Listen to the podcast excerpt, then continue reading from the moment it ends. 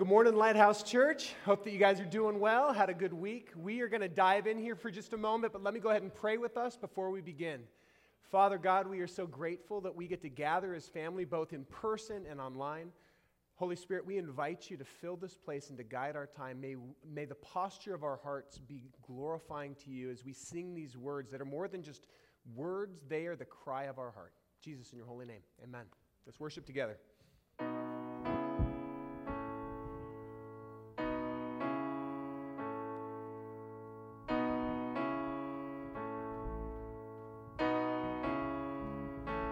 Exalt you this morning, God. You are the unstoppable God. No matter what evil tries to rise up, you rule and you reign. We exalt you today. Heaven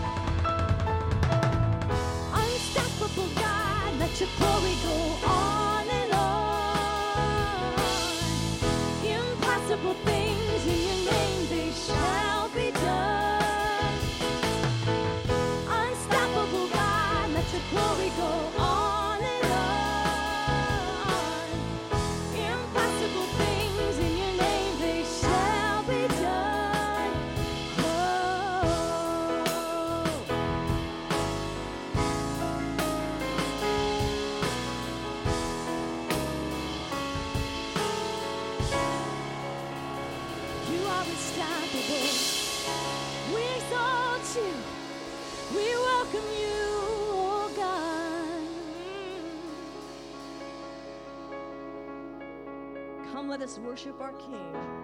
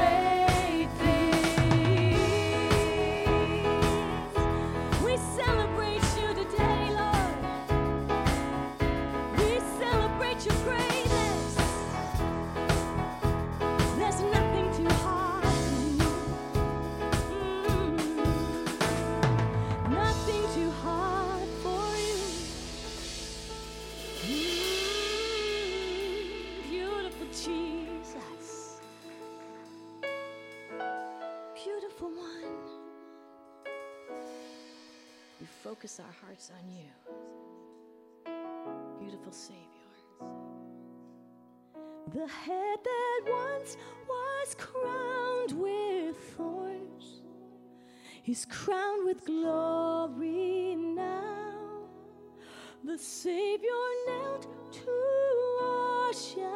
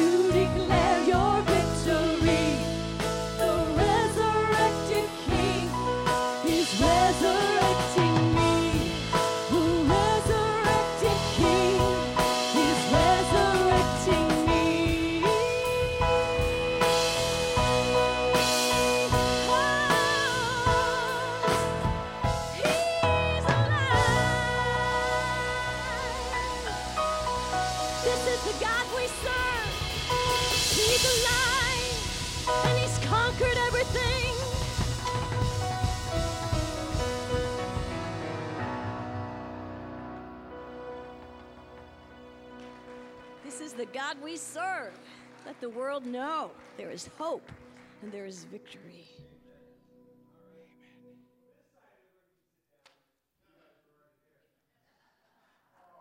I'm just saying, I, apparently the resurrection started on this side of the room, and it was, it's going to make it over here eventually. I, I keep thinking, he, one of the things, and, and I need to be, one of the casualties of COVID has been that it's really easy to get into a bit of a, Oh, I'm watching worship happen online. I'm watching it from the couch and all that kind of stuff. And one of the areas that I am praying for our church that we will continue to grow in is that we will begin to enter into worship as worshipers. And by the way, I need to be real cautious here because the last thing I want to do is try to motivate with shame. That's the last thing I want to do here. But I do want to say this. Guys, when we are going into a time of worship, what we're doing is we're focusing on Christ.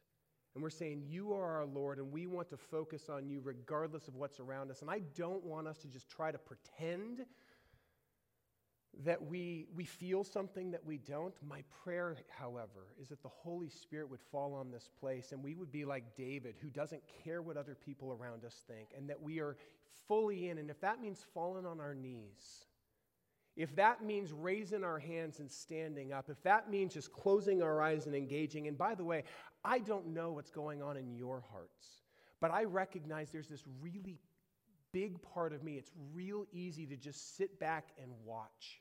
We had a year and a half of practice of that. And we are now in the process of practicing muscles that have been kind of lying dormant for a year.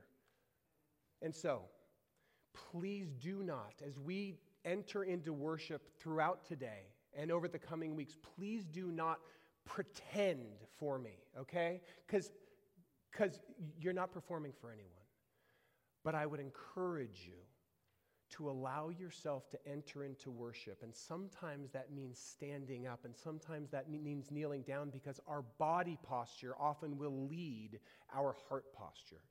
Okay, that's all I got to say about that. We're moving on. All right, I love you. And for those of you, by the way, who trickled in, because it's really, it's it, it, one last thing. I'm going to say, dang it, I just keep. it's been a little bit, and I missed you guys. One of the things that is always kind of laughable about doing church in Southern California is that when worship begins, there's four people sitting down, and typically they're all visitors. So you're like, hi, yeah, we actually do have a church. They'll be here eventually. And then worship ends, and all of a sudden it's like, oh, there you are, right? But guys, the reason that we spend time in the beginning engaging is not simply to have a buffer for those of you who are, are dropping your kids off across the street or because you got a late start. The reason we have that is it's a time to prepare our hearts. So I would just ask you, for your own sake and for the sake of our, our, our family here, make an effort, make a concerted effort to join us when we begin so that we can together storm the gates of heaven and, and, and together raise one voice. That's all I got to say. I'm done. I hope you didn't feel shame because that was not my goal, all right? Hi, it's good to see you guys. I missed you for the last couple of weeks. Um, being on, everybody's like, How was your vacation? I go, I, We didn't go on vacation. We went on a trip because we took our kids. Vacation is when we leave the kids home. We had a great trip. We saw a lot of stuff. We kept asking our kids, You guys having fun? They're like, No, we want to go home. And so that's why we kept taking pictures and posting it, is so that later on, a decade from now, they'll look back on it when they're past those pesky teen years and go, Oh, our parents actually cared about us enough to give us memories that we didn't appreciate at the time, but now we can vicariously appreciate them through the pictures that they took. So that's why we were doing that. And I'm grateful uh, for those of you guys that stepped up. I'm grateful for Russell. I'm grateful for, for Pastor Jeff. I'm grateful for um, Josh last week, the three guys who stepped up. So thankful for them. They did a fabulous job. But I am really excited to be with you guys today, jumping back in. Before we do that, I want to let you know of two things. The first thing is this Friday from 4 to 9 p.m., we had the second of our gatherings at the beach. We're going to change beaches because apparently we had a tough time finding parking down in Newport last week. So this coming Friday, we are going to be meeting where Brookhurst Street T bones right into Huntington Beach. That is a good place if you just if you've got kids or parents you want to drop off and you're just going to kind of peel out and drop them off and go. There's a nice little turnaround. If you want to park there, you can pay to park or you can park and walk in, whatever it takes. But from 4 to 9 p.m., we're going to be doing a barbecue. Last time we had a great time playing Three Flies Up and going in the water, uh, just hanging out, eating way more s'mores than are healthy for us. Um, so I hope you'll join us on Friday. Second thing I want to let you know about as we are coming out of COVID, one of the things that we kind of let slide over this last year is we didn't have children's ministry across the street. But now, as we are coming back, we've got a lot of kids starting to show up. And so it has been really fun to see that community across the street growing. But toward that end, we need help to love on invest in them. And I will say this before COVID, it was a huge sacrifice to volunteer across the street because you didn't get to participate in worship. You didn't get to be over here, and there was really no, all you could do was listen to it afterwards. But now that we have the live streaming, you can participate after the fact. And I will tell you that there is no greater investment of your time than in investing in the next generation of the church. So if you are looking for a place to plug in, I can think of no better place for you to plug in than with our kids across the street one weekend a month. If that's you, or if you're thinking maybe, um, I want to encourage you to go in the back, and there's some flyers on the back table, and you can find out some more information about it. That's all I got to say about that. Now, let's go ahead and turn our attention to John chapter 11. That's where we're going to be today. So, if you have a Bible, turn with me to John 11. so, as you're turning there, uh, do you guys have a good 4th of July? Have a nice, safe, and sane time. It, it was fun for me because the, I, it, got, it, was like a wonderful, glorious day. I got to be at church for the first time in several weekends with our church family. And then I got to go over to my brother Mark's house. We had a pool party over there. And I got to see my brother Joe, who was visiting t- from Taiwan. I hadn't seen him since before COVID started. So got to hang with him and his family. Then we got to go and, and watch this big fireworks show. So it was just a wonderful, glorious day. And then around 9:30 that night, as we're in the middle of watching this fireworks show that we had traveled uh, um, to go see, we get a call from my mother-in-law. Apparently, she was at her own church community's kind of gathering. They were hanging out with some friends, and um, somebody in the crowd of, of 70 year olds was lighting ground blooming flowers and throwing across the ground. My mother in law was sitting in a chair watching, and one of these ground blooming flowers came right between her feet. And she, when she looked down and realized there was a firework at her feet, she threw herself out of the chair to try to get away from it. And in the process, really hurt her hip. So she was calling us to say, Hey, listen, I've hurt my hip. I can't drive. Can you come pick me up? Yes, we'll come get you. We'll be there in a little bit. We're thinking, can we finish watching the fireworks show before we go? All right, let's go. So we start walking back to the car. It took us about a half an hour to get our car, to get to her. When we get there, she's now been sitting in a cold metal chair out in a parking lot for half an hour, and her, lip, her hip has locked up completely. So we try to help her up out of the chair. And, and there's other people. They didn't abandon her or anything, but they were just waiting for us to get there. We try to help her up out of the chair, and she literally just starts going into spasms on her hip. And, and she's like, just get me home so I can sleep this off. And we're going, we don't think you're going to be able to sleep this off. So we finally talk her into going to Hoag. We get to Hoag. Five hours later, we get emergency room, right? It's never quite the emergency that you think it is. Um, we, we finally get x rays, and we find out, lo and behold, that she has shattered her hip. And she's going to need surgery. And of course, then all of the stages of grief start, right? You begin with denial. no way. I mean, it was just a little fall. How could she possibly have broken her hip? And that gives way very quickly to the what ifs, right? Dang it, what if she just hadn't gone that night? What if I had been there to catch her? What if what if the Y chromosome did not demand that when you're holding a firework, you have to throw it as opposed to just lighting it and walking away? What if? And maybe that's just my Y chromosome. But thankfully, I wasn't the one who threw the firework. Needless to say, I'm not sharing this with you because I want to complain, because she has just gone through a, she had a hip replacement surgery on Tuesday and she's now in recovery. I'm not sharing this with you to complain, but simply to, to remind us that we live in a broken world. And things happen to us that are totally ridiculous, and sometimes they just seem absolutely meaningless. And this, by the way, is just one of a, over a dozen reminders of the, the sin warped world that we live in that I had this week. I mean, Pastor Jeff spent some time in the ER because of uh, uh, an, an, enlarged epiglottis from an, a, a, throat thing. I, I had a head cold that kind of slammed me right in the middle of the week. Um, you know, we just, there was just a ton of stuff. We had uh, Joyce Straight, who, who went into the hospital because of some seizures, and she's doing much, much better right now. We have somebody that is close to one of our, our, our church family who committed suicide. I mean, I'm telling you, there were many, many reminders this week that we live in a broken world, and sometimes you, you look at those things and go, this seems A, meaningless, B, this is going to leave a mark. Like, this isn't just one of those things that's a bump in the road and you move on this is going to cause a lifetime limp. This is going to leave scars. This is going to leave scars on my heart because of broken down relationships. Walked with some guy who was served papers this week in divorce. Right? We're reminded that we live in a broken world, and there's a part of us, some of us, who have bought into a, a, a gospel belief that if you follow Jesus, he will protect you from the brokenness of this world. He'll protect you from pain. Weeks like this tend to fly right in the face of that. And I simply want to suggest to you that if you have carried in with you this morning an interpretation of the gospel that suggests that God will protect you from all discomfort if you follow him, that he, will, that he is concerned about your health, your wealth and that you prosper, that that actually is more the gospel of the 21st century America than it is the gospel of Jesus Christ. And that is more a reflection of the environment in which we are being raised than it is a reflection of the message of the Bible. In fact, a little bit later on in John's gospel, Jesus will warn his disciples listen, guys, in this world, you will have trouble. Not maybe, you will have trouble. But you can take heart in the fact that I've overcome the world.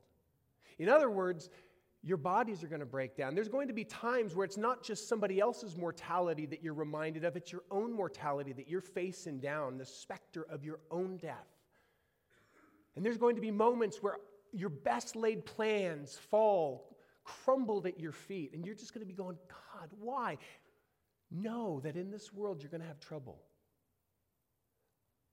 But I've overcome the world because of what he was about to do on the cross. The brokenness of this world doesn't get the last word. And that's the hope that we have in him. And that leads us to the passage that we're going to be looking at in John chapter 11. Because we are not the first generation of Christ followers, of people who recognize our shepherd's voice and follow him that have carried with us an expectation that our shepherd will protect us from pain. In fact, who we're going to be introduced to today, they may be very familiar, and it's these two sisters, Martha and her sister Mary. Um, they were a couple of gals that were part of Jesus' flock. They, they heard his voice, they recognized him, they followed him. And yet, when their brother Lazarus gets sick and he's on the precipice of death, their first thought is, this doesn't make any sense. Where's Jesus? We got to get Jesus. So let's go ahead and begin reading in John chapter 11. Now, a man named Lazarus was sick. He was from Bethany, the village of Mary and her sister Martha. And this, this Mary, whose brother Lazarus now lay sick, was the same one who poured perfume on the Lord and wiped his feet with her hair. We're going to hear that part of the story in the next chapter, in chapter 12. So the sisters sent word to Jesus Lord, the one you love is sick. When Jesus heard this, Jesus said, This sickness will not end in death. No, it's for God's glory, so that God's Son may be glorified through it. Now, Jesus loved Martha and her sister and Lazarus. So when he heard that Lazarus was sick, he stayed where he was two more days. And then he said to his disciples, Let's go back to Judea. But, Rabbi, they said, a short while ago, the Jews who were there were trying to stone you, and yet you're going to go back like, this is not a good idea. And Jesus answered, Aren't there 12 hours of daylight? Anyone who walks in the daytime will not stumble, for they see by this world's light. It is when a person walks at night that they stumble, for they have no light. After he said this, he went on to tell them, Our friend Lazarus has fallen asleep, but I'm going there to wake him up. This is just a euphemism for the fact that Lazarus has died. Of course, they don't get that. They take him, at, they take him literally, so they go, Well, you know, they replied, Lord, if he sleeps, won't he get better? Jesus had been speaking of his death, but his disciples thought he meant natural sleep. So he told them plainly Lazarus is dead. And for your sake, I'm glad I wasn't there so that you may believe. But now let's go to him. Then Thomas, also known as Didymus, said to the rest of the disciples, Let's also go that we might die with him. And upon his arrival, Jesus found that Lazarus had already been in the tomb for four days. Now, we're going to pause there. We're going to read a little bit more this morning, but I want to begin by beginning to digest what we've already looked at. The first thing I want us to recognize here in John 11 is that John assumes that his readers know who these two gals are, Martha and her sister Mary. He assumes that they kind of are aware of the story that's going to come in chapter 12 of Mary wiping Jesus' feet with her hair. But we are also probably pretty familiar with this, this couple, right? These sisters, Martha and her sister Mary, were gals who hosted Jesus in their home when he came to Bethany. They were the ones where Martha's running around like a chicken with her head cut off, trying to serve everybody, and Mary's sitting there at Jesus' feet as if she's one of his disciples. And Martha's going, Jesus, tell her to help.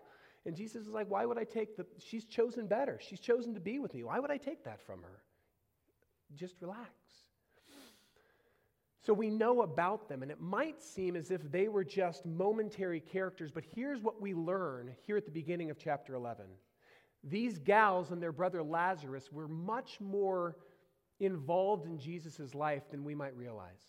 What it seems to be, and probably is true, is that Mary and Martha's home, which was about a mile and a half outside of the walls of Jerusalem, was Jesus' home base whenever he was away from home. Whenever he, he get, traveled from Galilee down to Jerusalem, he would stay in their home, and Martha, the consummate hostess, would always take care of Jesus and his disciples. Mary would be right there. Lazarus would come and hang out.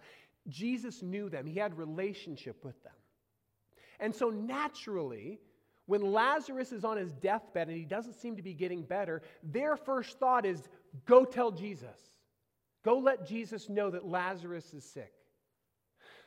But listen to the way in which they tell Jesus. Listen to the message because they, they, they point to somebody and say, Hey, you, go find Jesus and tell him this. And this is the message they say in verse 3. The sister sent word to Jesus Lord, the one you love is sick. That's the entirety of the message to Jesus. Now, it might seem a little surprising in its brevity, but as I've been sitting with the message they sent to Jesus, there's a couple of things that I really appreciate. The first one is what they don't say, what they could have made the message. They could have said something like this Jesus, you know how many times we've put you up in our house? Well, Lazarus is sick. Or they could have said something like, Hey, Jesus, the one who loves you is sick. Almost kind of implying, because of the way Lazarus feels about you, come on, dude, it's time for you to put up. It's time for you to come down here and take care of business. But they don't do either of those things as if they can somehow manipulate Jesus into responding. Instead, all they can do is point to how Jesus feels about Lazarus. The one you love is sick. And I love this because it's a reminder to us that we cannot twist the arm of God to respond in the way that we would want. God, look at all the times that I've gone to church even when I would rather watch a football game. God, look at all the times that I put money into the bucket even when I needed it for something I wanted to do. God, think of all the times I've served somebody else and didn't even take credit on social media. Come on, show up for me. Or God, look at how well I love you. I mean, I even stand up sometimes during worship. Come on.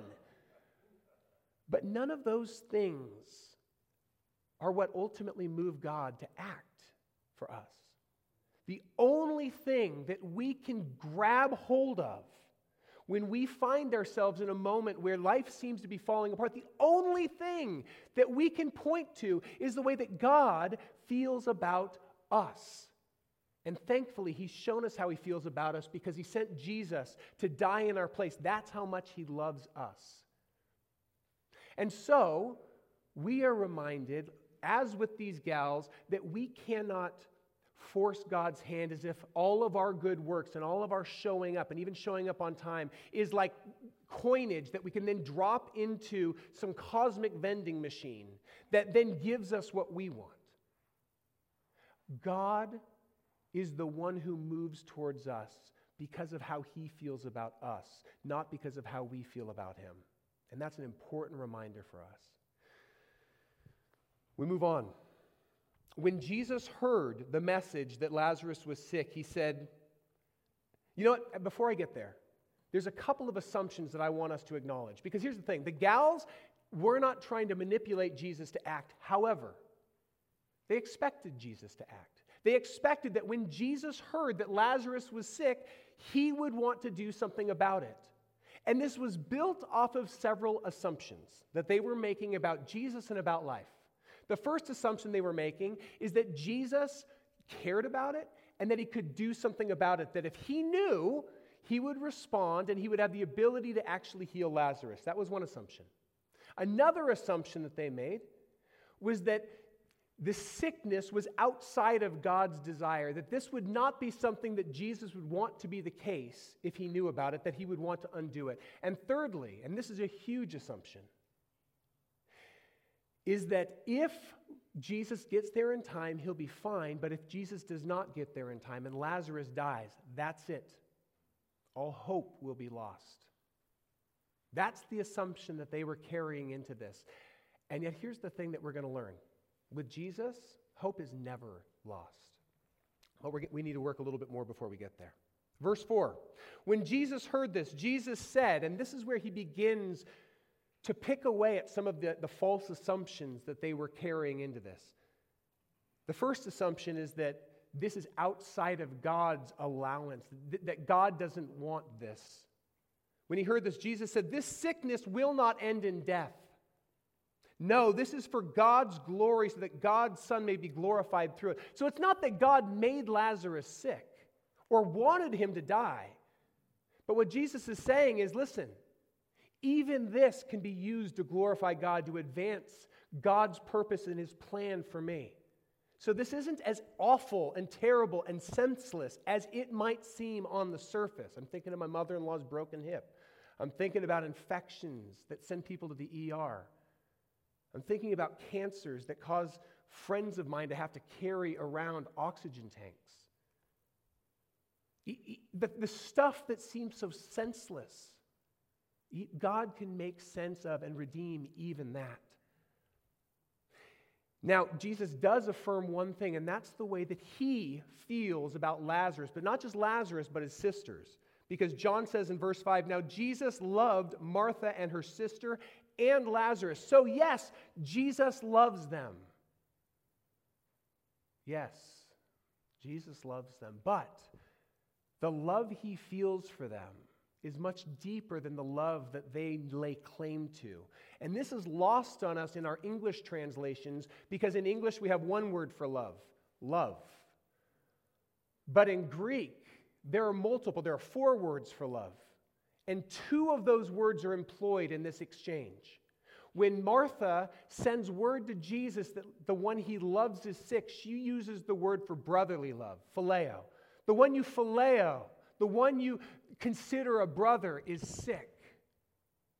When John says that Jesus loves Martha and her sister and Lazarus, the word he uses is agape, divine, selfless love, the kind of love that would send him to the cross for us. That's the depth of his love for them. So, yes, he loves them, but far more deeply than they will even lay claim to. And I would say the same to us. We may think God thinks fondly of us like a father to a child, but He loves us more deeply than we could ever possibly fathom.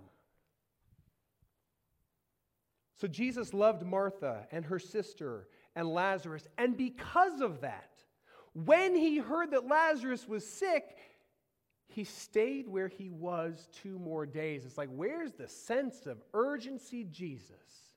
Right? Don't. When I hear that my mother in law has hurt herself, the thought isn't, let's give it a few hours and we'll go, we'll go check on her, right? When, when somebody is sick in the hospital, we don't think, ah, I'll go check on him in a couple of days. No, it's like, I want to see him now. I don't want to wait. One of the reasons COVID was so hard is those of us who had loved ones in the hospital, we couldn't be there with them. And yet, Jesus, who agapes Lazarus, chooses to wait two more days. And you might be thinking, okay, so did Jesus want Lazarus to die? Did Jesus' waiting cause Lazarus to die? And I might not be as good at math as my son Ethan is, but I do know that four, which is the amount of days that he was in the tomb, minus two, which is the amount of days that Jesus waited, equals two. Which suggests to me that even if Jesus had left the moment he heard and made that one day trip to see Lazarus, Lazarus would have already been dead for two days. Jesus' waiting did not kill Lazarus. In fact, if you do the math, it's likely that Lazarus was already dead by the time that Jesus heard. And Jesus, knowing all things because of the Holy Spirit kind of speaking to him, he already knows this fact. He already knows that there's nothing he can do to get there in time to keep Lazarus from tasting physical death initially. And so he chooses to wait two more days. Why?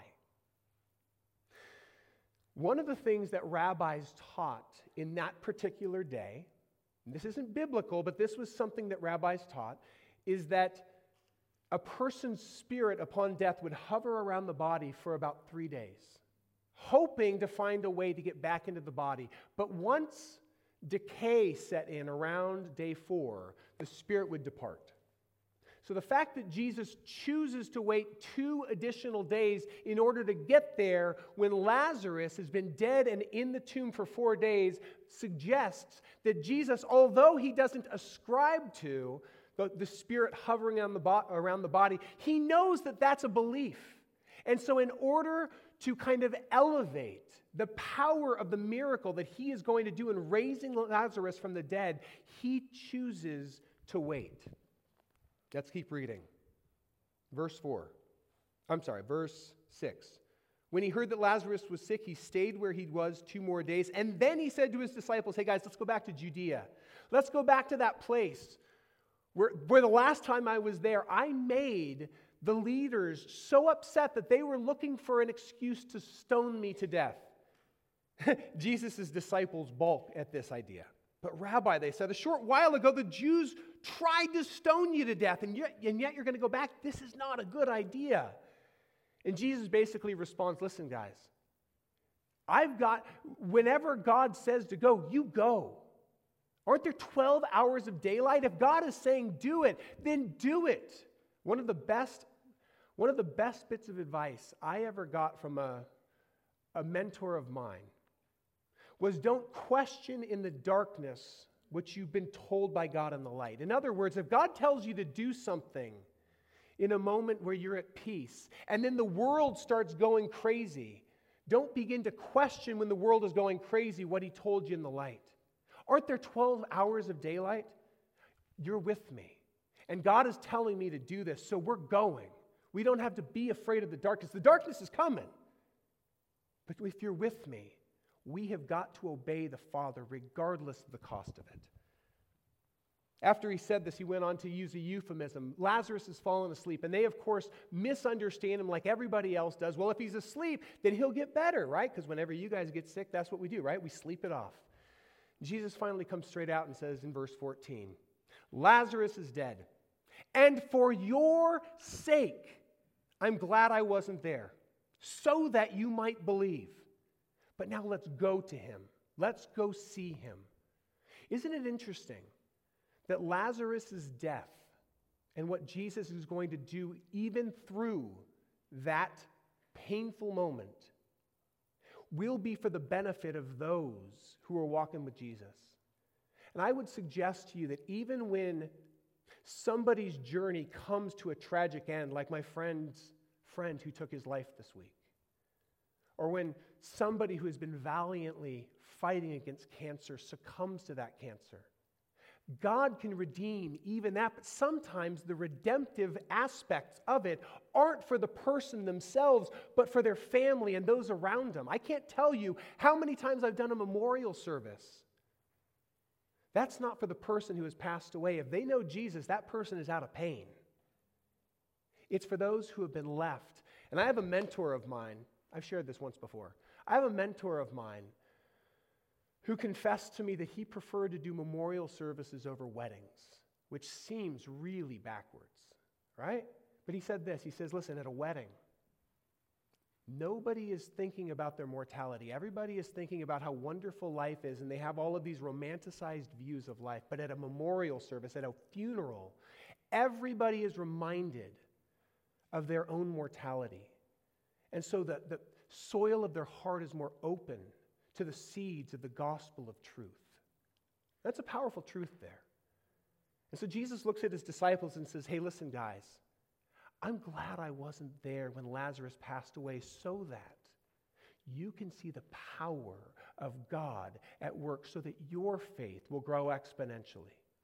This is for your good, not just for the, the family of Lazarus. Then Thomas, whom we know as doubting Thomas, right? This is one of Jesus' disciples. Thomas said to the rest of the disciples, Well, let's also go so that we might die with him. Can you hear the resignation in his voice when he says that? If Jesus is so dead set on walking right into the mouth of the lion, if Jesus is so dead set on dying, let's go with him. I, I got to say, what, what Thomas lacks in faith in Jesus, he makes up for his commitment to Jesus, right? Like Thomas may not trust that Jesus can do what he says he can do, but he's willing to die right alongside of him. For that, I, I got to give him credit because I anticipate I'm going to meet him at some point. So, sorry for doubting you. On his arrival, Jesus found that Lazarus had already been in the tomb for four days. Decay has begun. Tomb is starting to stink. All hope is lost, at least from the perspective of Martha and Mary and all of the people from that region.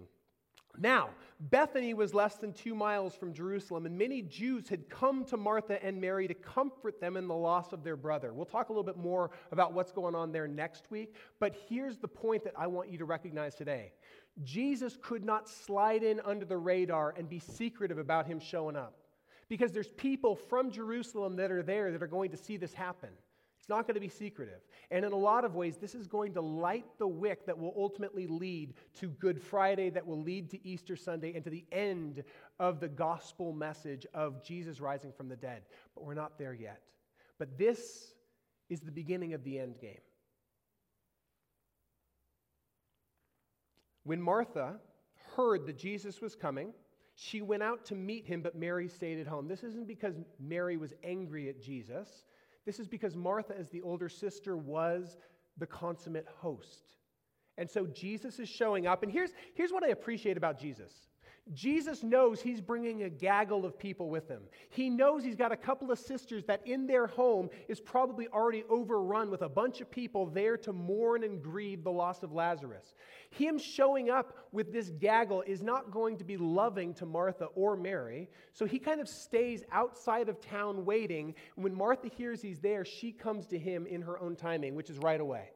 Okay, so I think even in that it was kind of loving. He wasn't, you know, he wasn't bringing the whole crew to overrun the house. When Martha heard, though, she went out to see him, but Mary stayed at home. And now listen to Martha's response to Jesus. Lord, Martha said to Jesus, if you had been here, my brother wouldn't have died. There's a, there's a grief there. There's a faith mixed with disappointment, a faith because Jesus, I believe that you could have saved him, but you weren't here. You didn't save him. And in her mind, that's it. All hope is lost. But again, with Jesus, hope is never lost. Lord, if you had been here, my brother would not have died. but I know that even now, God will give you whatever you ask. Maybe there's like a hope underneath it, like, could you do even more than I believe? And Jesus responds to her because Jesus uses this opportunity to challenge an assumption that Martha is carrying around in her heart. And that is that death is final, that death gets the last word. And so Jesus said to her, Your brother will rise again. Martha answered, I know he'll rise again on the resurrection at the last day. So, Jews, at least some of the Jews, believed that there would be a bodily resurrection in the end of times. This was actually a, a, theological perspective that split the Jews. There was the Sadducees and the Pharisees teaching. The Sadducees taught there is no resurrection from the dead. And that's why they tended to be much more nationalistic. That's why they tended to be willing to compromise and partner with Rome because they had to live their best life now because that's all we got, baby. And then there were the Pharisees who taught, no, there's a resurrection from the dead. And so they were far less willing to, to compromise and to, to, to work with the Roman occupiers because they were looking forward to the resurrection of God's kingdom and the resurrection of their bodies. There is hope beyond the grave. And this is what Martha holds on to in this moment.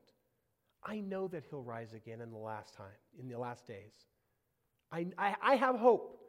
But it's hope for another day, it's hope deferred.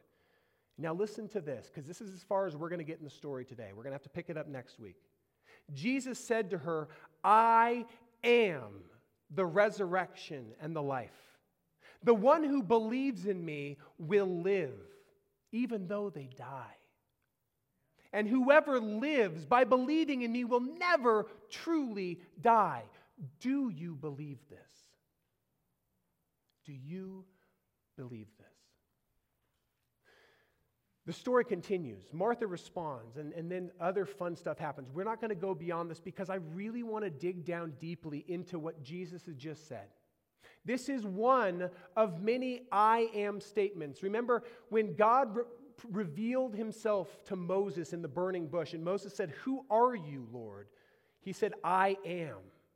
Who should I tell people sent me? Tell them I am has sent you. And that I am was transliterated into Yahweh, which, when it was brought into the English language, was pronounced Jehovah. And this has become the name that we know for God Yahweh, I am, Jehovah. All the same word, just in different translations.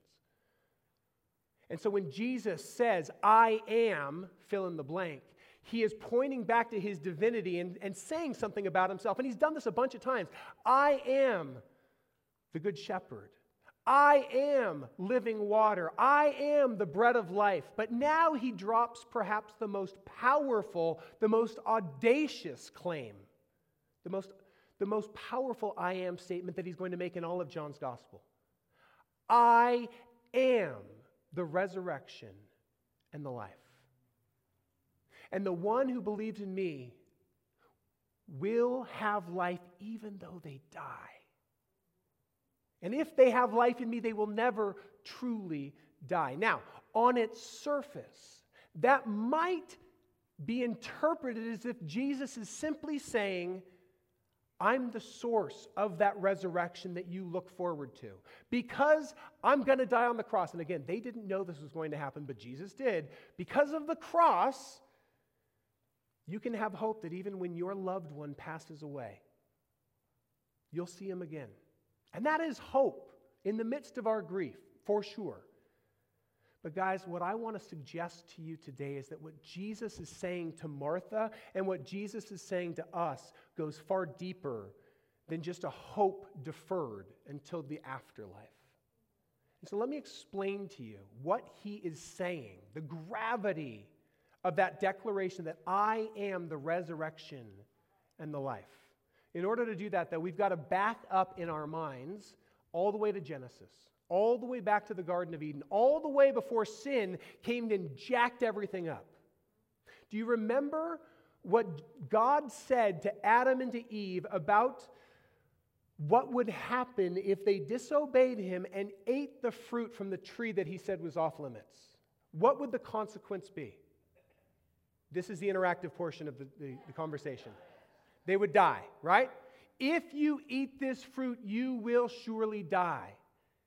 And sure enough, they eat the fruit, but what doesn't happen?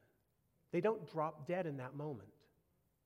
Later on, they do. This introduces physical death into God's good creation. But I would suggest in the moment that they ate that fruit, the moment they disobeyed, death entered into God's reality. But it was a spiritual death, not a physical death in that moment. And the spiritual death was a wedge that was driven between God, the Creator, and the one whom He had created in His image.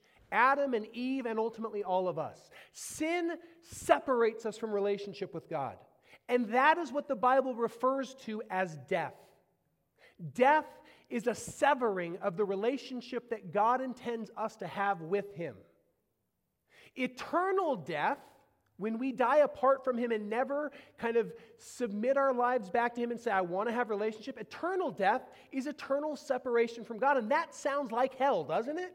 That's what hell is eternal separation from God. God has, this is a place that is eternally separated from Him, and that is eternal death. So, the inverse of that we would expect would be that life is a restoration of the relationship that God created us to have with Him. Would you agree? I would too. That is actually what Scripture talks about life being. Life is not simply my body doesn't get sick and I don't get headaches and my, my body doesn't break down and I don't die anymore. Life, as described in Scripture, is actually a restoration of relationship. Let me show you just two passages of the many passages that this is made very clear. Can we throw John 17 up there? This is during a prayer that Jesus is praying on the night, bef- that, the night that he is arrested. He's praying in the upper room and he says, Now this is eternal life, okay? He's going to define eternal life for us. That they know you, the only true God, and Jesus Christ, whom you have sent. In other words, what is eternal life? Knowing the Father and the Son. And, and when we read the word know in Scripture, it is not just an intellectual assent that God exists. To know someone is an is a very intimate thing. In fact, we read throughout Scripture that Adam knew his wife Eve. That's talking about the union that comes from a, a, a, sexual connection, which is, for a married couple, probably the most intimate connection you get. We're talking about a commingling of lives. To know the Father and to know the Son is to have relationship with them in the most intimate sense. Jesus, come into my life. Let's do life together. That's eternal life. Let's go to 1 John. so in 1 John uh, chapter 11, no, chapter 5, my, I'm telling you, my eyesight's going. I hit my 40s, truly is coasting down the hill right now, baby. All right, chapter 5. There's not even 11 chapters in 1 John, dagnabbit. God has given us eternal life, and this life is in his Son. Whoever has the Son has life. Whoever does not have the Son of God does not have life. What is eternal life? It is not bodies that don't break down. It is not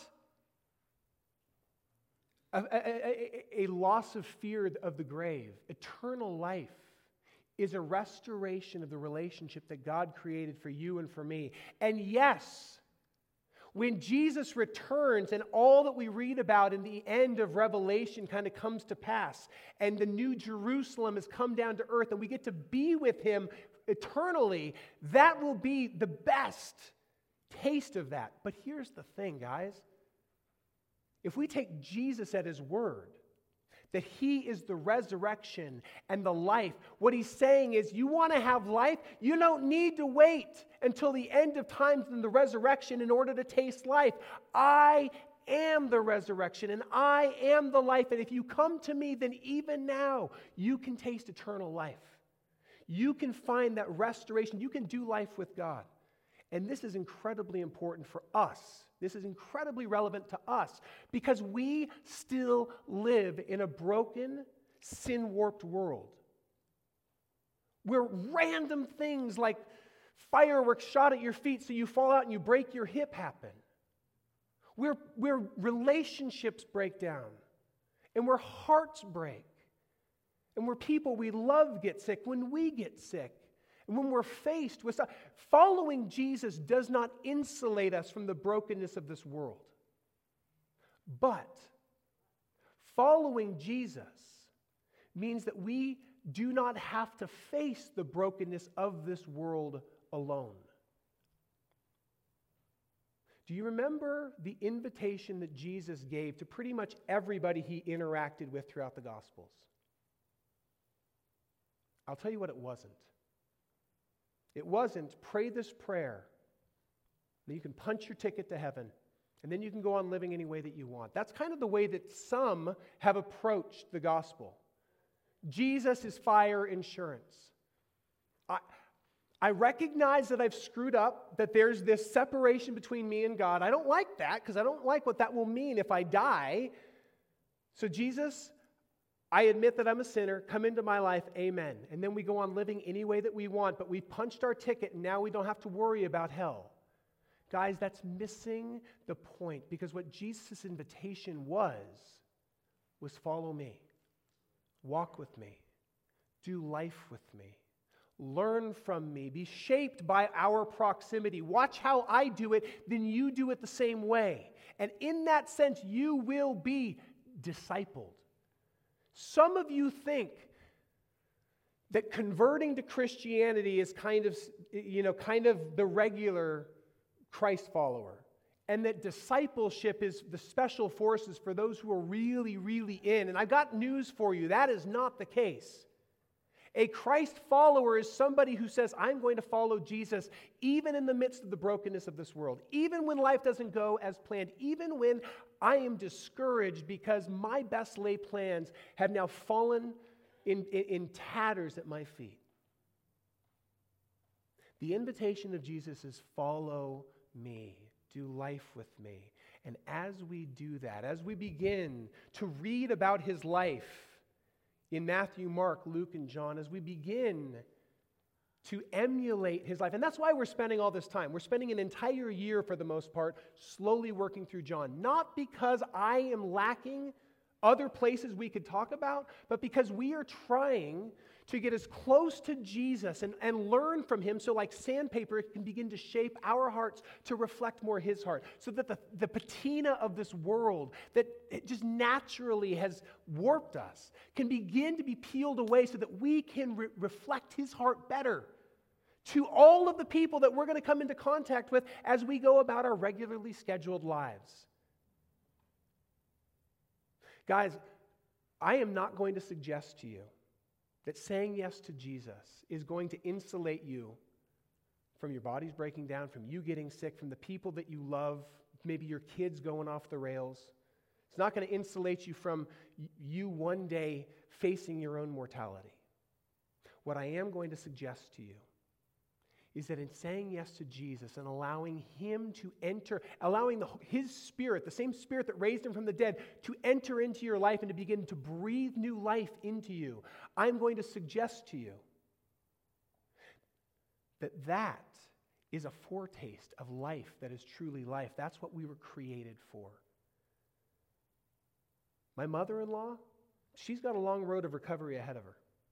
And as she sits in the recovery room today, Got a couple of, of rounds of, of physical therapy that she's going to be doing this afternoon. As she aches through that, she does not do so alone. She does not face this alone.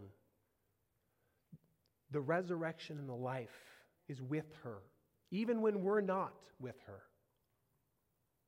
The things you face, you don't have to face them alone. Brokenness will come.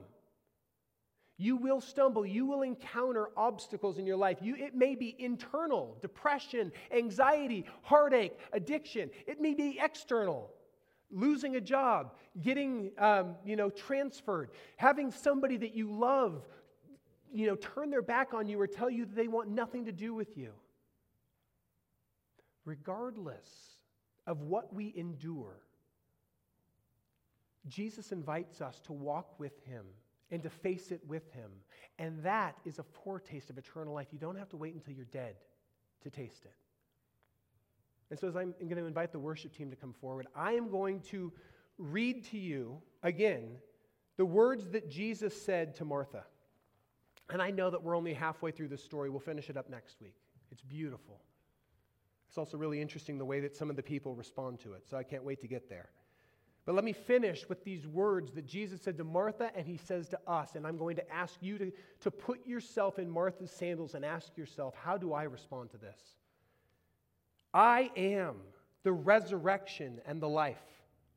The one who believes in me will live, even though they die.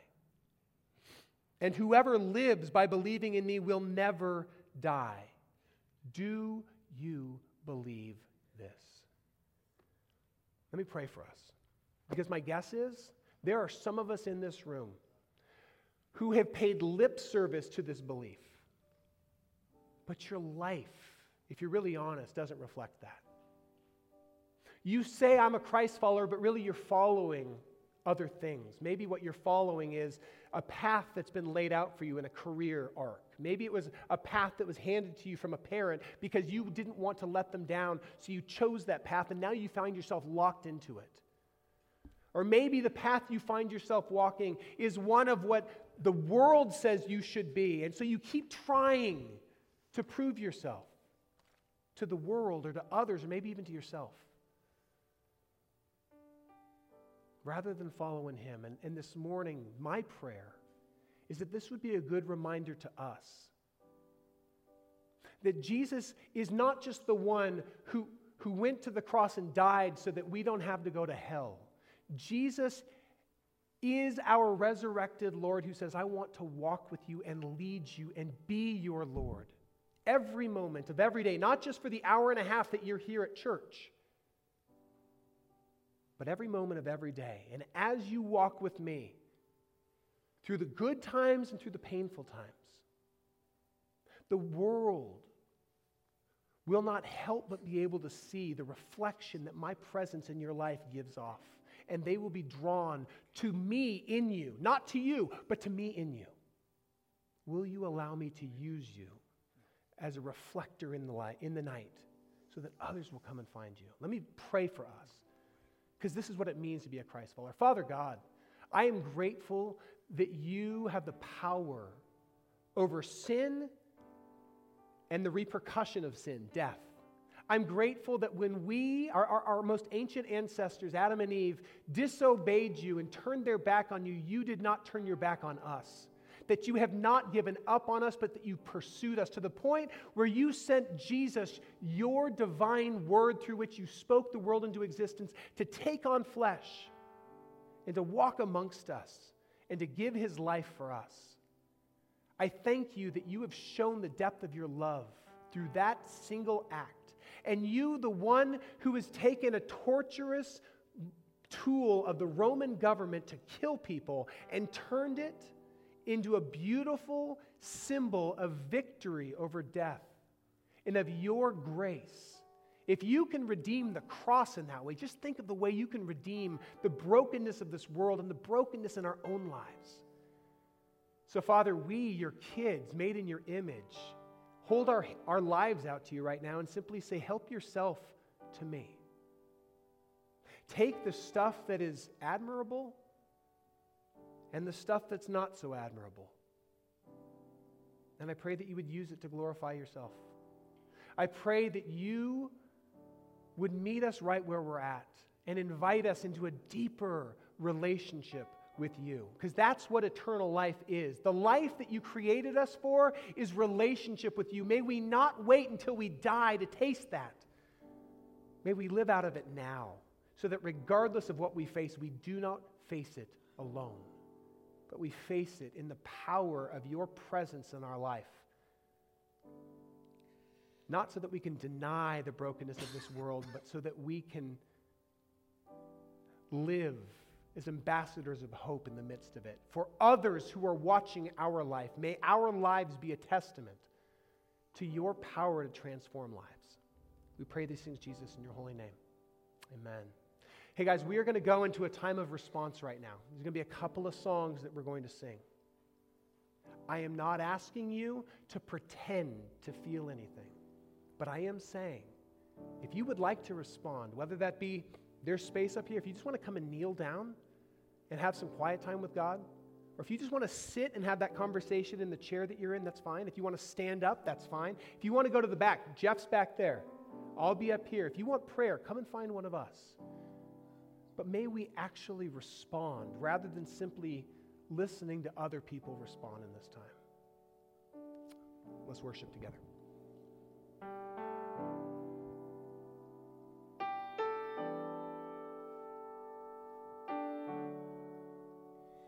Be still, there is a healer, and his love is deeper than the sea. His mercy is unfailing, and his arms a fortress for the weak. Let faith arise.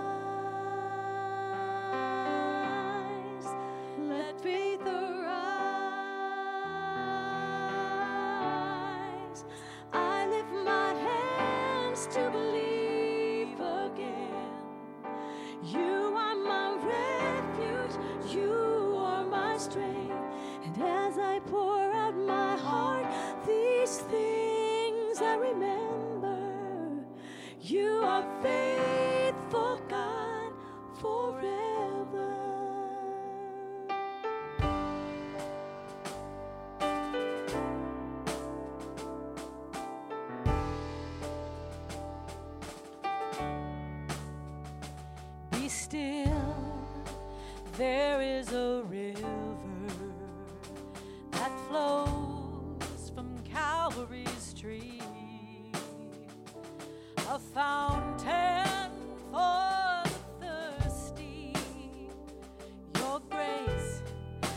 washes over me.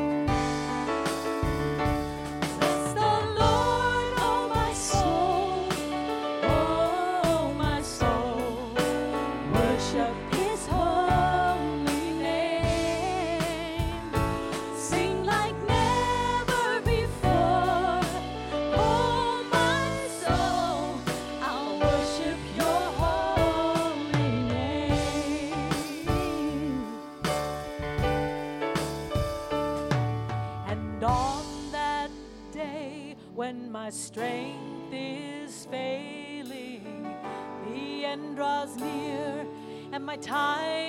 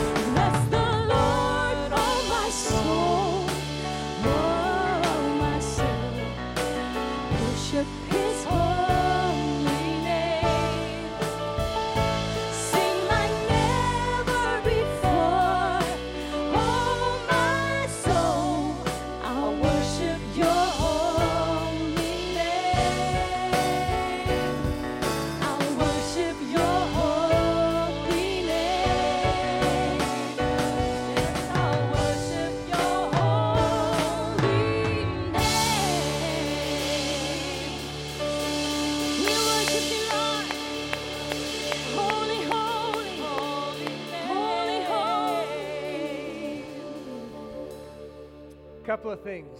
Uh, first, if you have carried something in with you today, it's like a prayer request that this is a burden to you that we can pray with you for. First off, please don't leave without coming and asking for prayer. We would love that opportunity. But secondly, in the seat back in front of you are some places where you can let us know how we can be praying for you, or if you want to get involved with something like a life group, or, or you want to be baptized, or you have questions that today is stirred up and you'd like to talk to us. Please let us know because we live for that. Pastors only work half a day a week otherwise, and we need an excuse to fill out the rest of that time. So please talk to us, right? Secondly, I hope to see many of you on Friday night from 4 to 9 p.m. down at the beach. Okay, it's in Huntington Beach. Uh, it's where Brookhurst kind of dead ends right into Huntington Beach there at Tower 3. That's where we're going to be. Please come and spend some time with us. Uh, thirdly, if you would like, if you're looking for a reason to get involved, you, you just go, you know what? I would like to invest some of my time in loving on other people. Tim O'Mara, right here, right in the middle, wearing the blue shirt. He got the memo today. Good job, Tim. Um, he's going to be in the foyer. You can ask him how you can get involved, and I'll tell you one very tangible, one very important way you can get involved.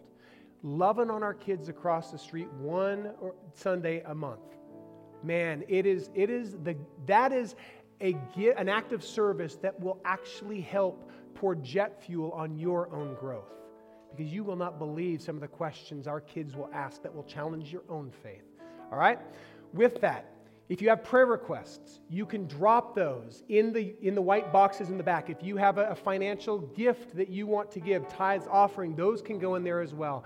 And now, just the way that I'd like to close today is really simple. I keep coming back to the ways that Martha said, Jesus, the one whom you phileo, the one who you consider like brotherly love, he's dying. And the way that John reminds us that Jesus' love for us is far more than that kind of friendship love, it's that agape love. And so let's close today with the faith of children that declares that Jesus loves us, so much so that he showed us in the most powerful way possible by giving his life for us. Let's sing a song you and I grew up knowing, if you grew up in the church, and that's just Jesus loves me. Can we do this? I, let's see what octave we started. Ready? Jesus loves me, this I know. For the Bible tells me so. Little ones to him belong. They are weak, but he is strong. Yes, Jesus loves me. Yes, Jesus loves me. Yes, Jesus loves me. The Bible tells me so. There is a freedom that comes from knowing that you are loved because you don't need to look to anybody else to tell you that you're okay. He has declared to you in the most emphatic way, I love you. So now live out of the freedom of that love and don't be afraid to love others out of the depths of that. Have a wonderful week. Love you guys.